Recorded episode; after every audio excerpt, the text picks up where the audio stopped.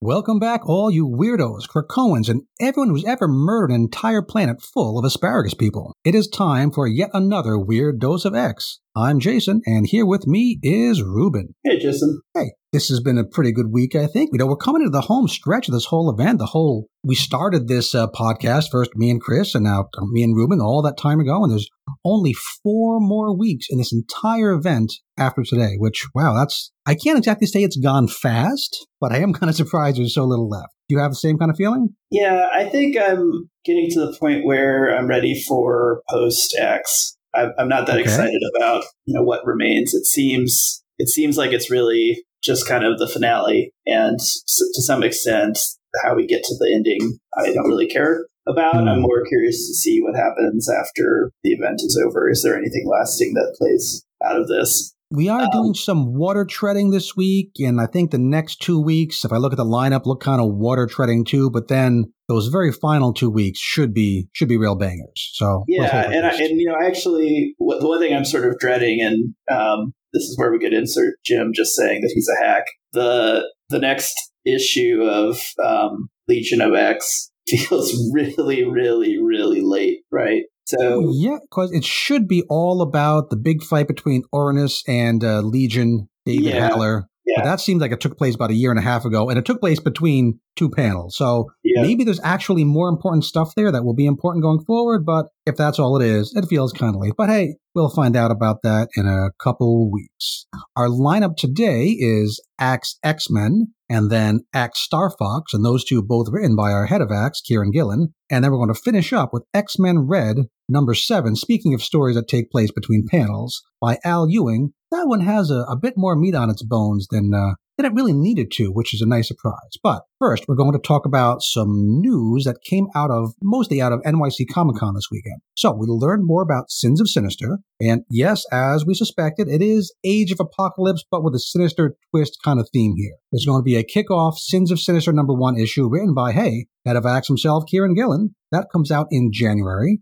And then for three months, kind of like Age of Apocalypse, three of our X books, not all our X books, but three of our X books will have new titles and new artists, but will still be written by the usual writers. So, Immortal X Men will become Immoral X Men. Oh, I see what you did there. Hmm. Still by Kieron Gillen. Uh, X Men Red will become Storm and the Brotherhood of Mutants, still by Al Ewing. And Legion of X will become Nightcrawlers, plural still by Si Spurrier. And then there's going to be a finale event called Sins of Sinister Dominion, a one shot. They haven't announced a writer for that yet, but the odds have to be that it's going to be Gillen again, right? To start it and close it off, you think? It would be strange if he was not the closer on this event. Especially since he seems to be kind of the, the writer stirring the drink on the big happenings in the, uh, the X universe these days. Yeah. And then we're told after the event, quote, all three writers will continue their current story plans. So I guess the events won't be all that world shattering if they're just planning out. They're telling us right up front, yeah, they're, they're going to pick up from where they left off. So,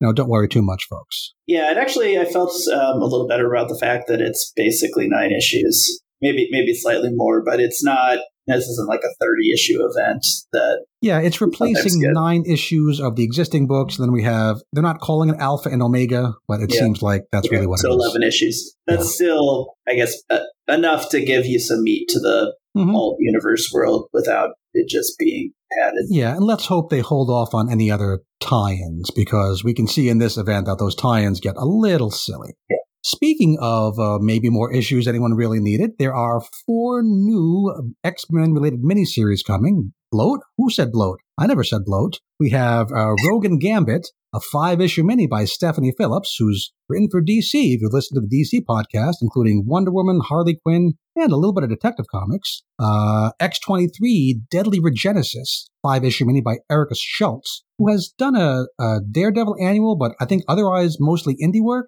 Uh, the interesting thing here is that they're calling her X23 again. This is yeah. Laura, you know, Wolverine, who we're told over and over again is the real Wolverine, the good Wolverine. Even Wolverine says she's Wolverine. So personally, I kind of like that she has a different call name than Logan because it's just confusing and kind of defeats the purpose to have two people called by the same name. So I'm kind of glad, but I'm sure there'll be people very angry on Twitter about this. Uh, how about you, Ruben? What do you think about Laura Wolverine X23?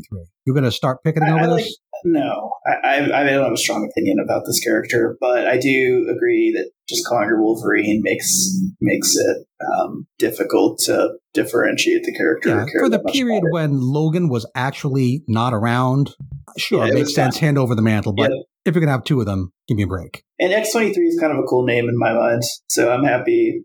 Yeah, it's kind of a, a sports car feel to it. X twenty three Turbo. Yeah, and the Regenerus re, Regenesis title um, makes me wonder if it has some sort of connection to X Men Genesis. I know a lot of these writers really like to kind of maybe pay homage to some of the larger mm-hmm. stories. But sometimes the titles they just like and they reuse, like Inferno, which had nothing to do with the old Inferno, and yeah. Heroes Reborn. I think we had was kind of different. So maybe, maybe it's just the title, maybe it's actually connected. I guess we'll find out. Uh, again, this would be like February, yeah, March. Maybe I think Deadly Genesis. I think that was the one that, that mm-hmm. I was wondering, but uh, that was obviously not an X twenty three story. So Okay, next we have Betsy Braddock, Captain Britain. This is a five issue mini by, of course, Tini Howard, following through on her promise slash threat to continue Betsy's story after Excalibur and Knights of X. So I have not really been following her adventures, and I probably will continue, but it's out there. I feel bad for that character, to be honest with you. I'm like, I have I, I don't know. There's got to be some fans that just really love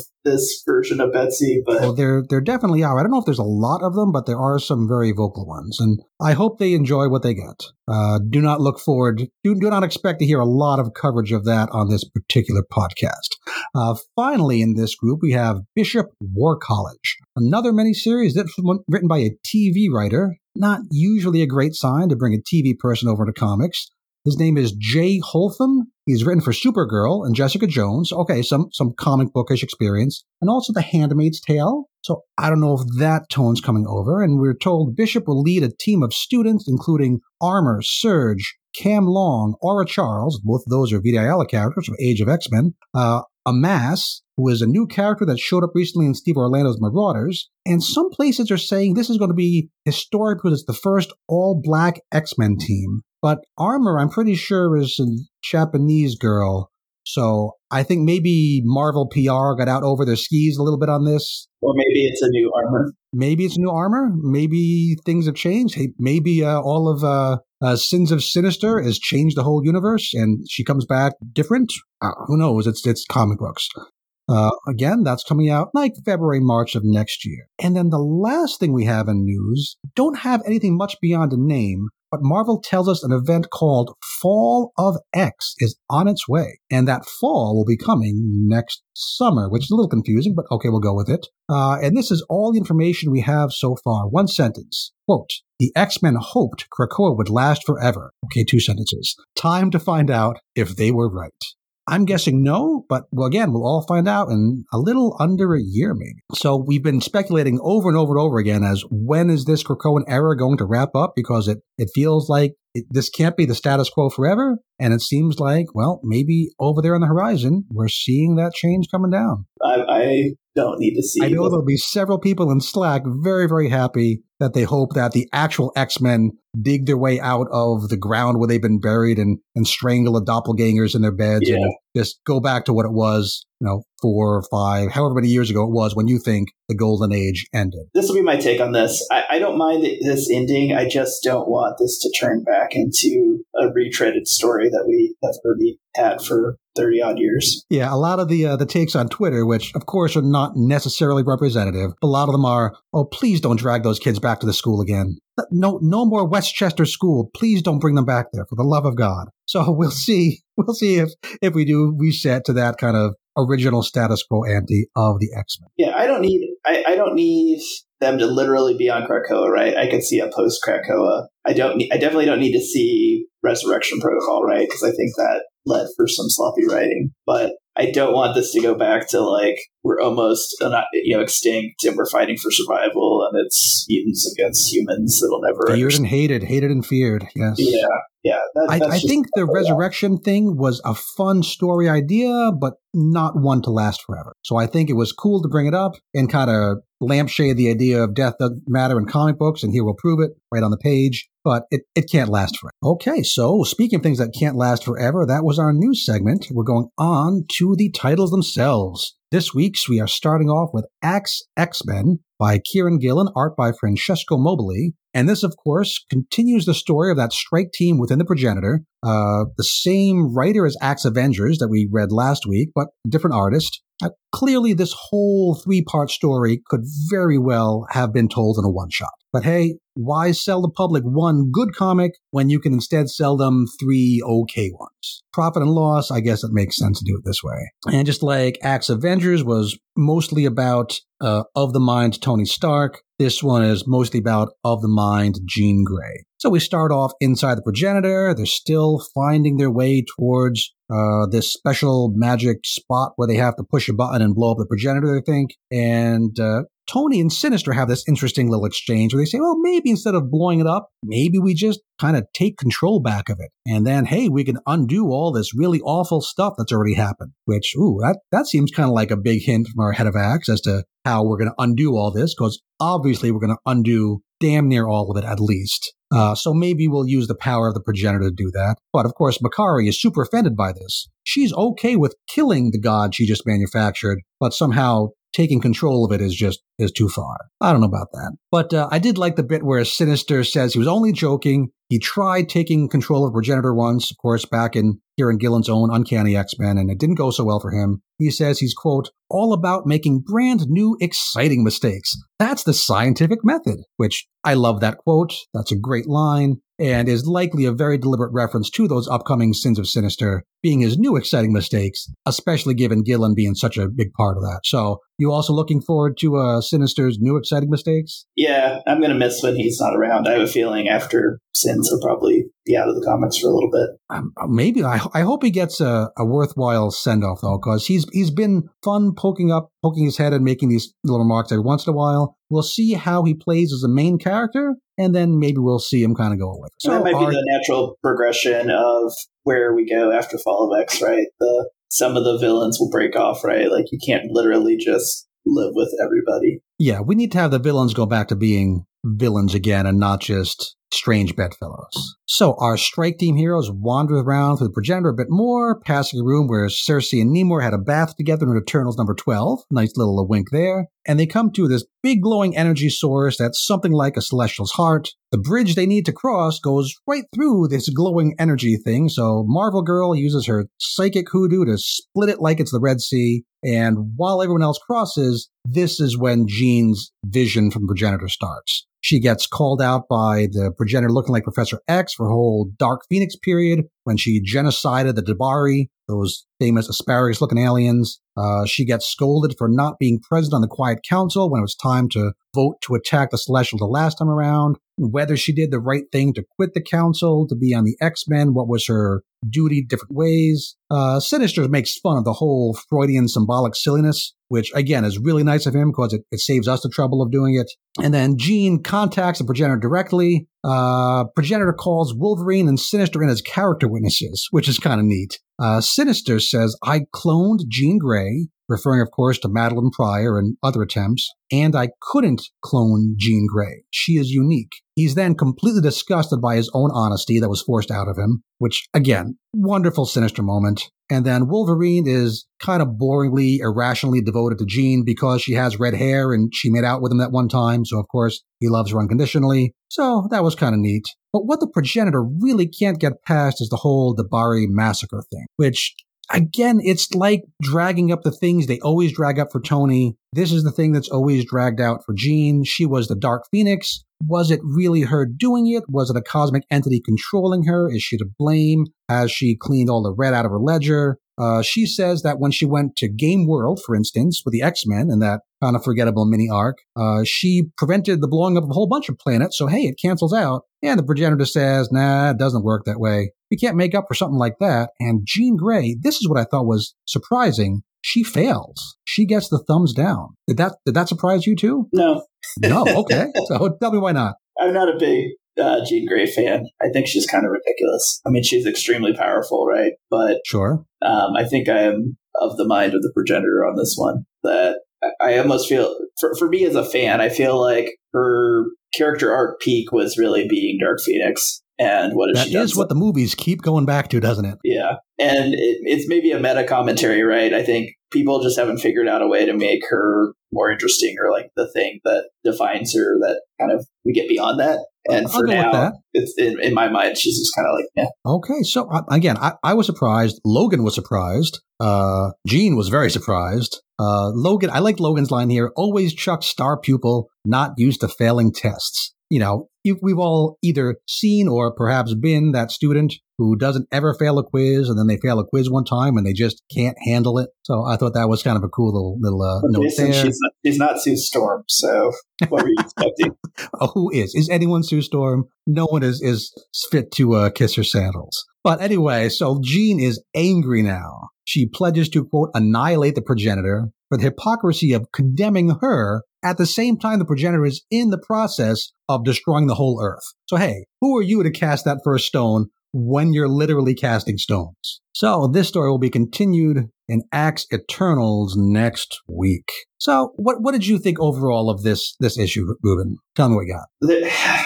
As a single issue, it's fine. I, I do like Kieron Gillen's writing. The personal moments, character moments, those all are entertaining. But the nagging thought in my mind is you know, we were told these are essential issues, and I have not story essential. Yes, any of this is essential, and like you said, this could have been, you know, I don't even know if it needed a full issue. we could have had this, you know, a few pages, maybe half half a book somewhere. It just feels padded. It does. Uh, some of the outfits look a little padded too, but that's a little personal. Uh, but the art otherwise, I think, looks really nice. I think they do a nice job with this. This was Francesco Mobili did a nice job uh, making those of the mind scenes look a little more watercolory. Still clearly the same characters, the same book, but differentiating enough to give it that kind of dreamlike feel. So good work there. But, yeah. I think ultimately, maybe this is none of this is hitting for me because these are character driven arcs of characters I don't particularly get excited about. They're, they're character studies, but most of it is character studies that we've seen these same beats so many times before. Yes, yes, that's so, it. Yeah, I, I mean, we're given numbers here. I'd give this probably a 6.3. Yeah, yeah, I was thinking six. So we're in the same. We're in the, roughly the same vein. Okay. Anything else to add about Axe of or Axe X Men before we get to our next issue? Uh, the only thing I'm going to say is I'm sort of disappointed that, and damn you for putting this thought in my head. Uh oh. Like we still don't know how they got into the progenitor, and I don't think we're going to ever find out. And it's driving me crazy at this point. The progenitor was distracted by uh, Jack of Knives, and then they were inside. Okay. Must have been a hatch. There's always a hatch. I just wish you had never told me that. oh well. Uh, when you get uh, resurrected, you can have that part of your memory edited out, yes, like Domino did. For sure, that's what'll happen. Yep. Okay. Next issue, also by Kieron Gillen, is Axe Star Fox. Written by, of course, Kieron Gillen, art by Daniele Di Nicuolo. I attempted my Italian accent there. I hope it wasn't too horrific. So this has the same look, the same trade dress uh, as Axe Avengers, Axe X Men, and Axe Eternals. Same writer as those, but it's it's not at all part of that same trilogy. This is this is off, off on the side, but it is a, another character study, but no of the mind stuff going on here. This is looking at Star Fox and what he's been up to. Uh, first thing I gotta say here is that the art is really not for me. Yeah, I was gonna comment on that and say the same thing. It's kind of distracting, and I'm often a fan of these stylized looks, but it's almost like, you know, sometimes I really like the anime style in comics, and this looks like cheap anime style in comics. Not every anime looks great, right? Like some of them, thinking like a speed racer style, right? Yeah, are, are just not up to snuff for my liking. Um, and this this is of that. Vein. I'm similar. I, I don't mind things looking different, but I think this different just looks really on the on the basic side. And for a book that rests so much on getting Star Fox's emotions across, his face every time was not not nice to look at. And we really need to concentrate on his face. Yeah, it's weird because the backgrounds and things are pretty busy, right? But it's almost busy in a way that it, my eyes don't really know where to focus. Yeah, the, the face is just really heavy lips and eyebrows and not a lot in between. So, but anyway, that's that's the art, and we can still read the story. It art a little bit distracting, but the, the character studies of Star Fox, aka Eros, which is important, and it's told out of order. I'm going to flip everything around to put it in order because I don't think it really added that much to do it out of order. So, in the distant past, we see Eros as a baby. The second attempt by mentor and Susan, Susan, I'm going to call her, to create actual celestial offspring. Remember, they had that whole idea. We think we should have actual babies. You can't have babies. We want babies. And they had a whole big war and they got sent off to try to have some babies and see what happened. Now, Eros himself isn't a total failure. He's kind of a, a lightweight, successful adventurer type. But then, uh, Who's his brother again? Ruben, remind me who Eros's brother is? Yeah, somebody you never heard of. Thanos. Thanos, yeah. So if you're putting these on the scales, you've got a, a moderate success compared with Thanos. Oh, that the, in total, that experiment has got to be the biggest failure in the history of failures. Yeah, so Star Fox himself feels like a huge failure, like right from the beginning, which is really setting up his character arc here. He was successfully integrated into the machine that is Earth, though, which is something Thanos apparently can never be. So that's why he can be born again in the exclusion later on.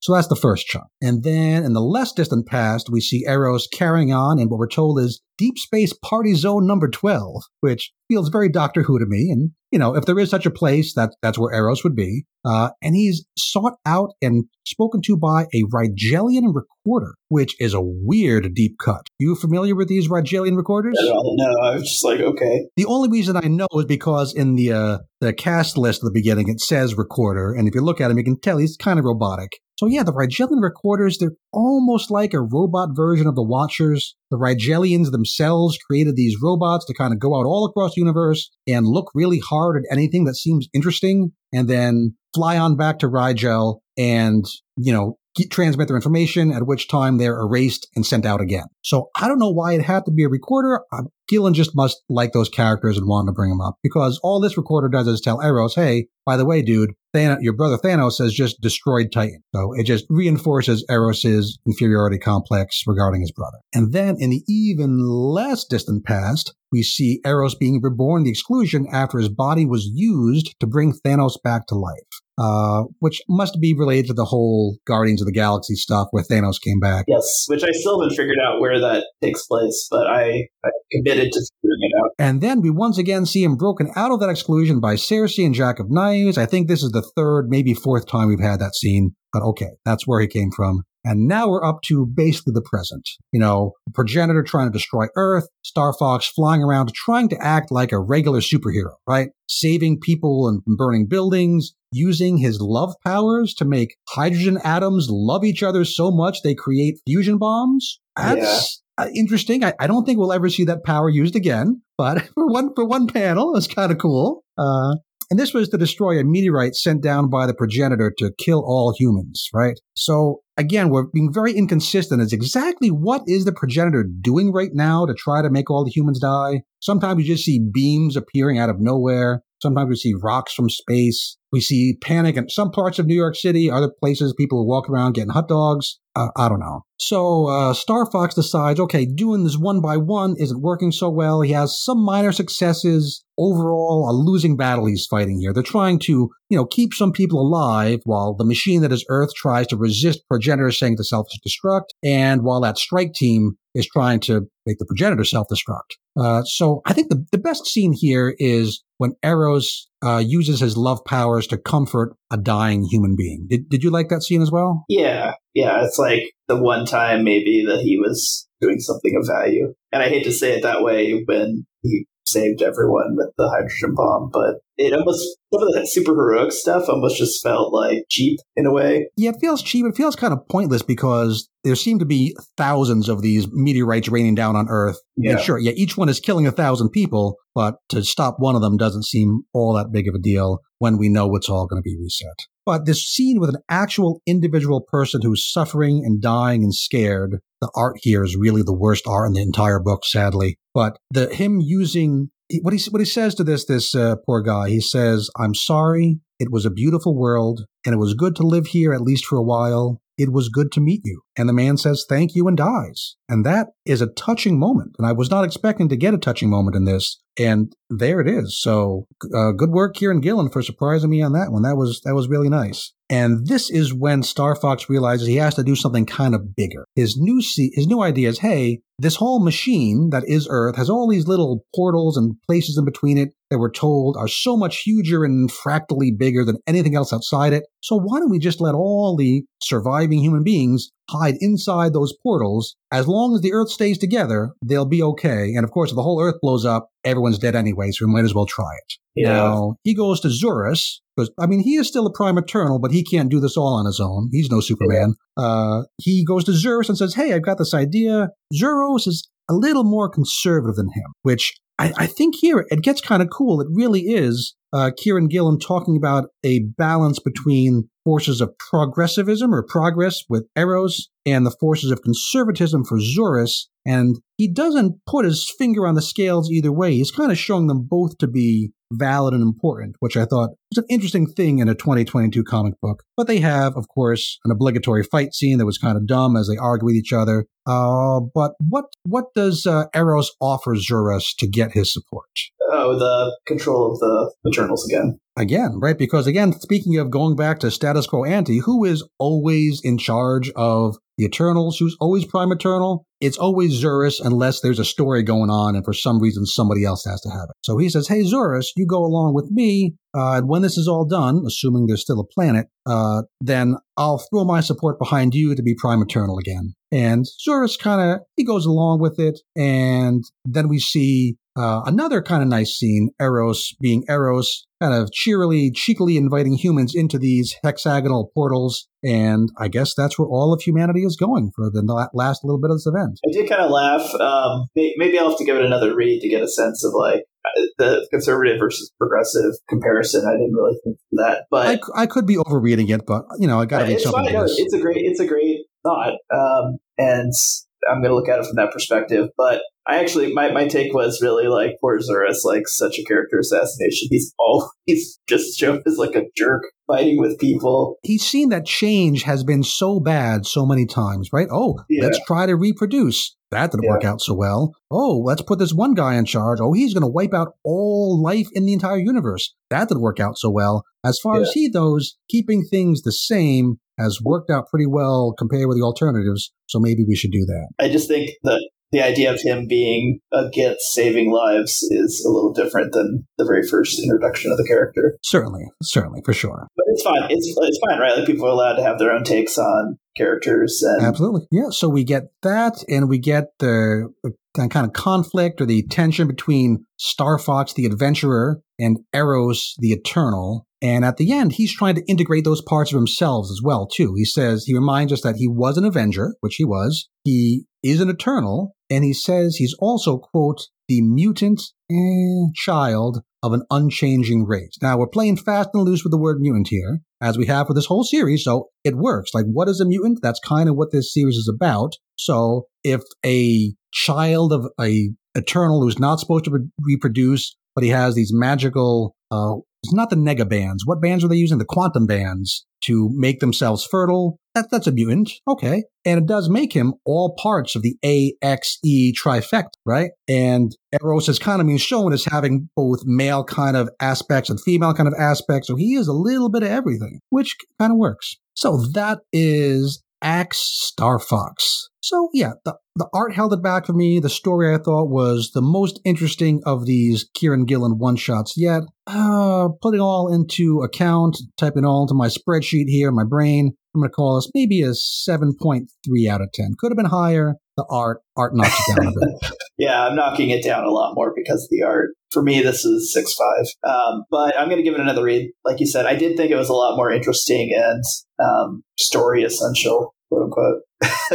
yeah, I think it has more meat on it, both story wise and like subtext wise, than a lot of these other tie-ins had. And I care for Star Fox about the same amount that I care for the other two characters that we've had featured, and yet this this sort of showed me that oh maybe he's more of an interesting character than I give him credit for. And you know, I I, I don't know that I'll actually seek out a Star Fox story based on reading this, but I wouldn't mind seeing him show up again. Well, he is supposed to be big in the MCU, right? Is it, is it Harry Styles who was playing him at the end of Eternals? Some, I, I think it was Harry Styles, was some big name person. So yeah, he might be featured in. Uh, not that the Eternals movie. are necessarily going to come back in the MCU anytime soon, but maybe maybe we'll see some Star Fox action on a big screen. Okay, here we are to our final and possibly best book of the week, uh, X Men Red Number Seven, written for sure by Al Ewing, and the art, well, It's either by Madibek Musabekov or maybe by Stefano Caselli, depending on whether you believe the cover,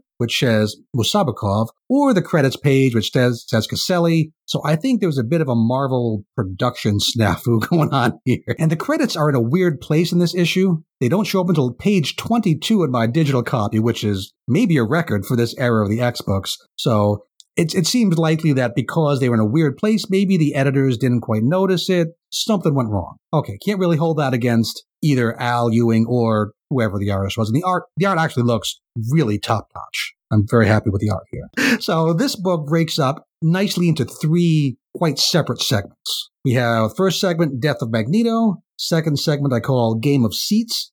And third segment, hey, remember that Abigail Brand lady? So completely, it's almost like almost like three separate stories, like you get back in the day in like the 1970s, 1980s, when you'd have actual separate stories in one issue. Yeah. The recap page also says this takes place after Judgment Day number five. That that can't be right because at least that first segment, the death of Magneto, takes place during Judgment Day number four. So yeah. whenever the other stuff happens, well, every, everything after that recap page on page twenty-two takes place after five.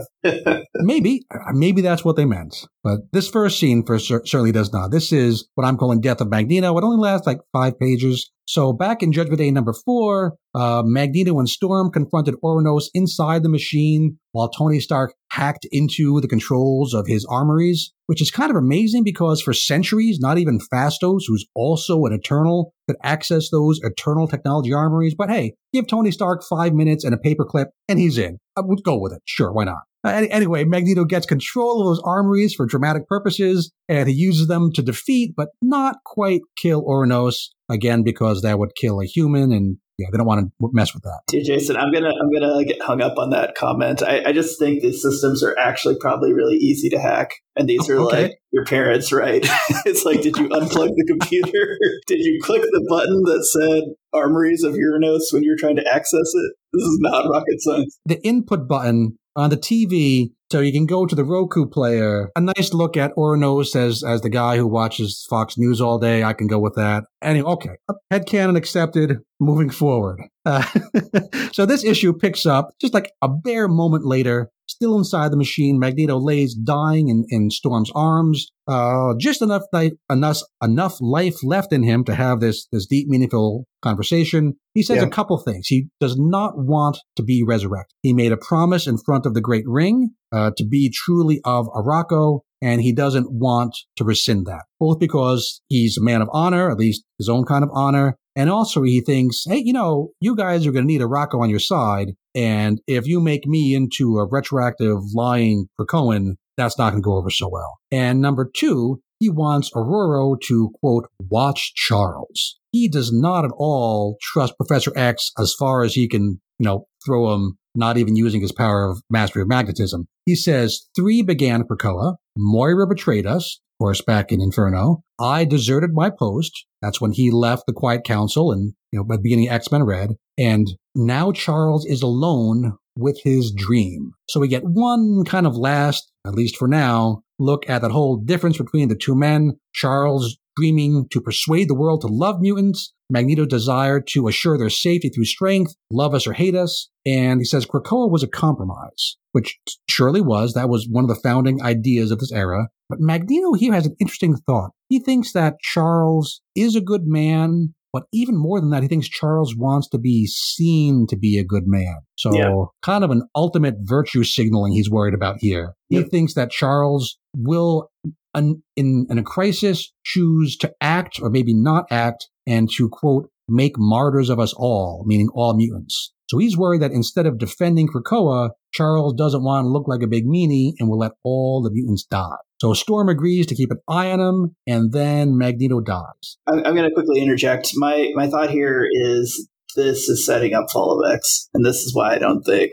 it's Fall of the Krakoa era. I actually think it's going to be a Fall of Charles Xavier story. Ooh, that's a that's a that's a pretty warm take. I like it. I like it. Handle that with some oven mitts. Uh, yeah. So Storm agrees, and Magneto dies, and then we get again in that final moment uh, another view of him getting that final vision of his dead daughter Anya, getting the you passed thumbs up from the progenitor. Yeah. That's the end of that scene, which, you know, doesn't tell us anything we didn't know before, but that, that little vision of how Magneto thinks of Charles at the very end was was pretty neat. Was was well well told, well written. Yeah, this was a very emotional section, and and kudos to the artist, the unknown artist. The picture of Storm kind of crying over the death of of Erik here really got to me. I actually kind of felt empathy, and that's hard to say, right? Like looking at a hand drawn picture of a face and then feeling the emotion they're feeling. The way his face is drawn right before the end, he's kind of staring off into his own demise is is pretty haunting. And again, this is a, a, bit of the story we already pretty much knew what happened, but if it's told well, it can still be quite satisfying. So I think that's what it was. Section two, Game of Seats. Uh, this is about 12 pages. And this goes back to Arakko Prime, and we see the people left there who aren't so happy with each other anymore, right? Uh, this is kind of most of the remaining members of the Great Ring. We see Isca the Unbeaten no longer being forced to fight anybody. Uh, she's contemplating this whole mound of skulls left behind by Uranos and made into an X for some reason. Okay, it looks cool on the page. Uh, the Arakkii poet Lotus Logos speaks and I don't know that we've mentioned this specifically before, but his his uh, font, his text bubbles get are drawn differently, almost like a handwritten script kind of look to it, which I think is kind of neat because he's the poet, he's the artist, and it kind of makes him seem like he's speaking like a poet with this extra level of depth and beauty behind it. Yeah, I, I haven't looked up who the, the letter is, but uh, I, I, think that works. But yeah, there's some some friction here. Uh, because, you know, Isca just, you know, took the side of the bad guys because she has to be on the winning side all the time. Uh, so Lotus Logos says that the Dawn table is really in trouble. He says the Dawn table, which had three members, he says that table lays empty with two honored dead. That's Magneto, who was killed by Uranos, and Idyll, killed by Isca, and then one I named traitor, of course, being Isca. He, he calls her Isca the Unbeaten, Isca the Rogue. Here's the hard part, the, the pointy part, Isca of Amenth. Ouch because referring back to when she has to be on the winning side, so she took the side of the Menti demons way back in those days of old. Yeah, when annihilation. So does uh does Isca say, "You got me"? I got to resign in disgrace here. Yeah, no, she's too proud. Basically says, Who are you people to judge me? And you know, you basically only have the freedom to judge because I abstain from ruling this ruling body. Yeah, she says, I can kill any of you at any time. I've defeated you all either in the ring or in just practice. You know, what do you got? And the other members of the council say, yeah, you could beat us, but we're going to fight anyway. Uh, Lotus Logos says, hey, art lives forever, which, okay, that's, that's a nice idea, but I think also not dying is also quite pleasant. Uh, Ora Serrata. I think this is maybe the best image we've seen of Ora Serrata's actual body so far, where you see that she's a body with legs and arms and a chest riding on top of her one giant eye, which has only been, been discussed in text before. I don't know if we've ever seen it quite so well. Uh, she says, yeah, none of this has ever happened before. We've never had one member of the council kill another member of the council, you know, aside from being in the ring. Uh, Xilo says, I can't remember, but I can't remember squat anyway, since, you know, all my hard drive body was destroyed by, uh, Uranos. And while they're squabbling, who who shows up to kind of resolve this squabble? Yeah, it's the Night Council members with Storm. It is. So it's it's Storm and uh, she. They've been all bamped back there by size of the smoke, and with them is uh, the Fisher King, of course, and also Roberto, who is is drawn oddly pudgy here. Doesn't he look kind of, kind of very doughboy look to him? Yeah, yeah, he's a little been enjoying his wealth. I guess so. I mean, he was only recently reincarnated after Isca snapped his neck, so he should still be pretty close to his sexiest self. But maybe he's just standing awkwardly. I, I don't know. Give him the benefit of the doubt. Uh, so uh, Roberto throws some more shade at Isca's sister Genesis, who's in X Men Red. Every issue, somebody takes a little pot shot at Genesis in absentia, saying that, yeah, she wasn't such a great leader. She had all these weird ideas. She knocked down the Night Council when they spoke up. Uh, if she was such a great leader, uh, Roberto says here, then why didn't the Arakkii ever actually win? Right? You're you you're on this. You sure, Isca, you can't lose But most of the time, that just means you can't really win either. It's just internal stalemate. And then, you know, so Isca's just going to start killing, killing dudes. She's ready to start killing dudes all over the place. Fisher King ste- steps up and issues a challenge. Uh, what did you remember? What this uh, this challenge was? He he gives her. Yeah, it's the it's the challenge of a contest of understanding, and he says the one who understands the meaning of Lost most is the winner. Hmm. Yep, that is Lost. That's not Lost.jpg, the four panel comic that became a meme. This is like the actual concept Lost of the TV show. Lost, Lost the TV show.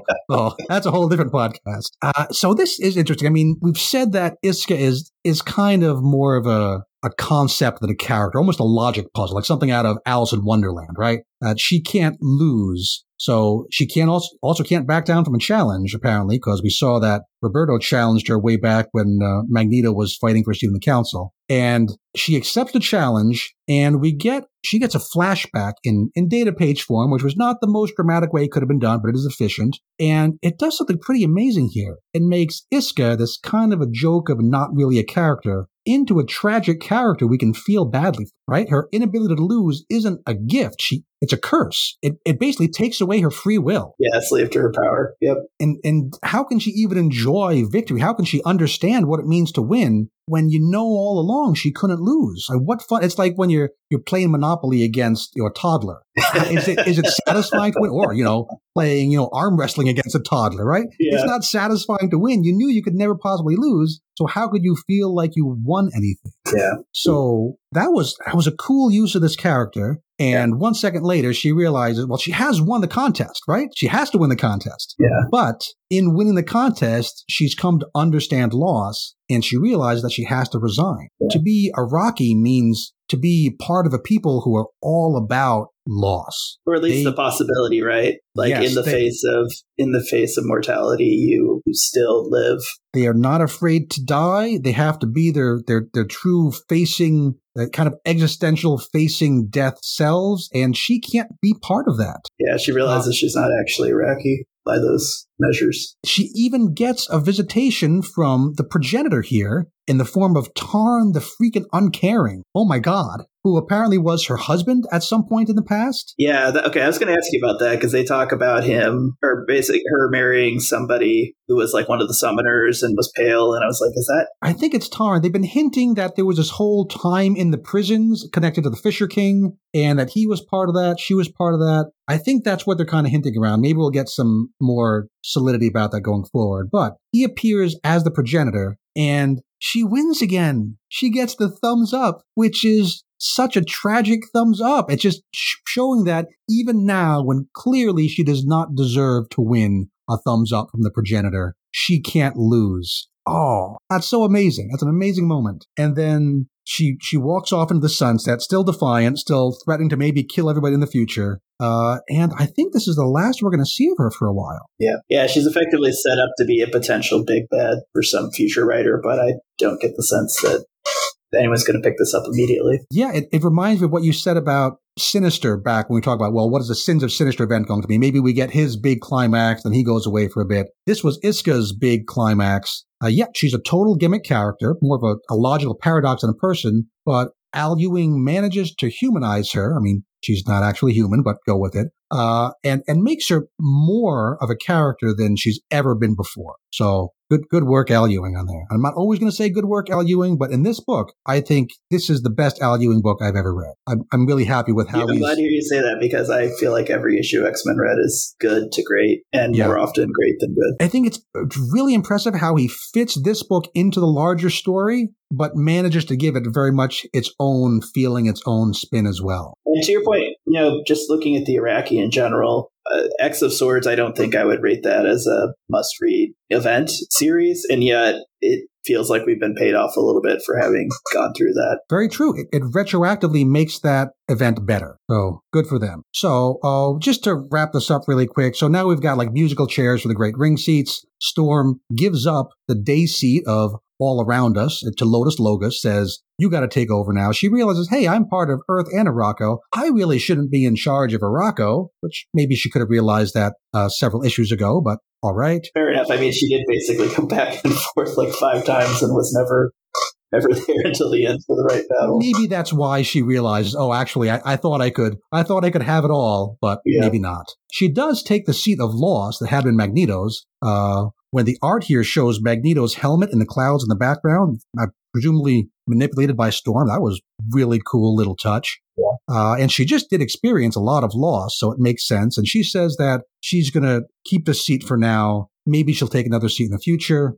So uh, the other two Dawn seats, the seat of victory, had been Isca's. The seat of stalemate that had been Idyll's, those are still vacant. Uh, and so was the Dusk seat, the seat of dreams, since Lotus Logos gives that seat up, as far as we know. I don't think can have two for Storm's new seat. So the government of Arakko is still a mess. Uh, are they still under attack? Not really. I'm, I'm sure that uh, uh, Druig would still love to mess them up, but Druig's not in charge anymore. Yeah, once I'm gonna say once Uranos is taken out, let's say they're okay. And that they Storm seems to think the progenitor says we're all being judged. So anyone that was born of Earth would be judged, meaning these people on Mars should also be subject to judgment. Maybe he just hadn't got around to it. He's yet. still too busy on Earth. He did manage to find time to to judge Isca. That was maybe a special case. But yeah, it's it's not entirely clear how much Mars depends on the Axe events going well on Earth, or maybe it's that who knows. But yeah, I I think maybe this book is going to go on and go back to normal or its own version of normal outside the event going forward. Okay, on to the very last section, which is hey, remember that Abigail Brand lady? Only three pages here. Takes place up on the Keep, which is that space station above Mars that is a reality warped duplicate of that other former sword station called the Peak. And this was created back in planet Sized by that weirdo Jamie Braddock. And it wasn't until this very issue that I, I finally got the joke that keep and peak being kind of the same word backwards Oh, oh, I just got it. Okay. The keep, the peak, they're the same station,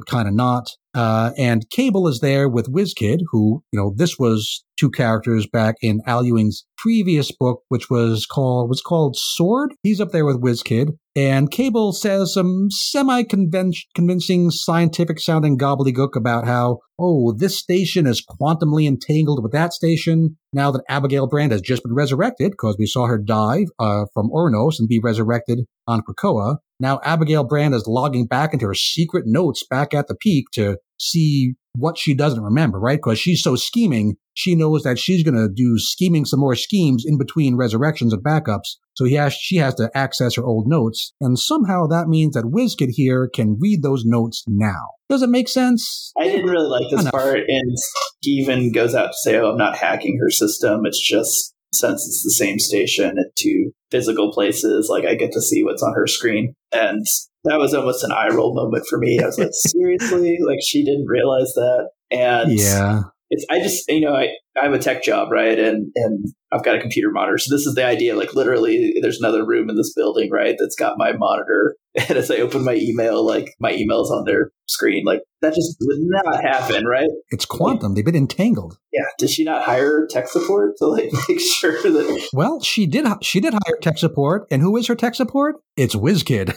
you know, he noticed it and was like, "Great, I'm gonna just not exploit that." Yeah. yeah. Well, yeah. Nobody, no one actually trusts Abigail Brand. So I think if WizKid knew about this security hole, he wouldn't have spoken up. Uh, so I- I'm okay in a comic book tech. I'm fine going with this here. So they see whatever she's accessing. We don't know which of her schemes they can see now, but it's got to be a good one because Cable is is really ticked off and is you know making sure his gun is is loaded, even though she's not there to shoot. So this is, I think, what was going to be very the very next story coming out uh, in issue eight of X Men Red. I think we're going to find out some more about Abigail Brand and Cable coming to blows, which seems like lots of fun to me. Yeah, the art here in the second part seems different. So I'm speculating that maybe the maybe the title page artist um, or on the like info page is just for the last half of it. Could be, but it's just the credits, so the credits should list all the artists. Anyways, who knows? I, I think it, whoever did it, they all, all looks good. The three sections look kind of different, especially that last one, which makes sense. The last one has a little bit of that vinyl action figure look to, the face they don't care for, but up in the high tech satellite, I'm good with that. But yeah, the, the next issue of this comes out November 2nd, the same day as the Judgment Day Omega, and I'm pretty sure it's going to be set after the event. And I am I'm looking forward to this a lot. And this was my favorite book of the week. Uh, it often is X Men Red has, has been become one of my favorites, and I have this up at oh call it an eight point five out of ten. Good book. Yeah, that's where I was at too. Very solid. Always happy to read it and happy to hear that he's buddying up with Kieron Gillen for an upcoming event. Thank you, everyone, for joining us one more time. And thank you, Ruben, for, sharing with us your insights. And we will be back again next week. Bye-bye. Bye.